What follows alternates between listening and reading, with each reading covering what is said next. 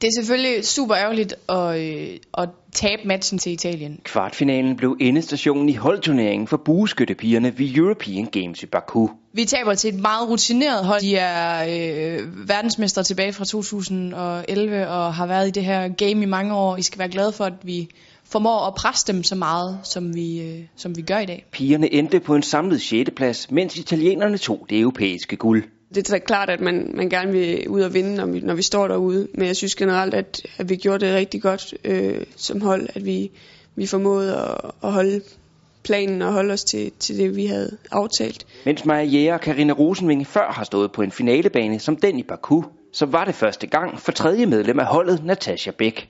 Det var rigtig, rigtig fedt. Øh, det var til gengæld også dejligt, at jeg skulle holde med nogen, som havde været derinde øh, et par gange før. Øh, det gav en sikkerhed, selvom at jeg godt kunne mærke, at jeg ikke havde været i sådan et setup før. Med holdskydning overstået ved European Games gælder det nu sæsonens helt store mål, VM i København, hvor OL-deltagelsen kan sikres med en 8. plads. I den her turnering har vi så, vi så gode takter for, synes jeg, at øh, få en 6. plads her, og ikke mindst en, øh, en 5. plads til sidste World Cup, hvor vi har, har hele verdens nationer med. Øh, så, så jeg synes, det virker, viser rigtig gode takter fremadrettet.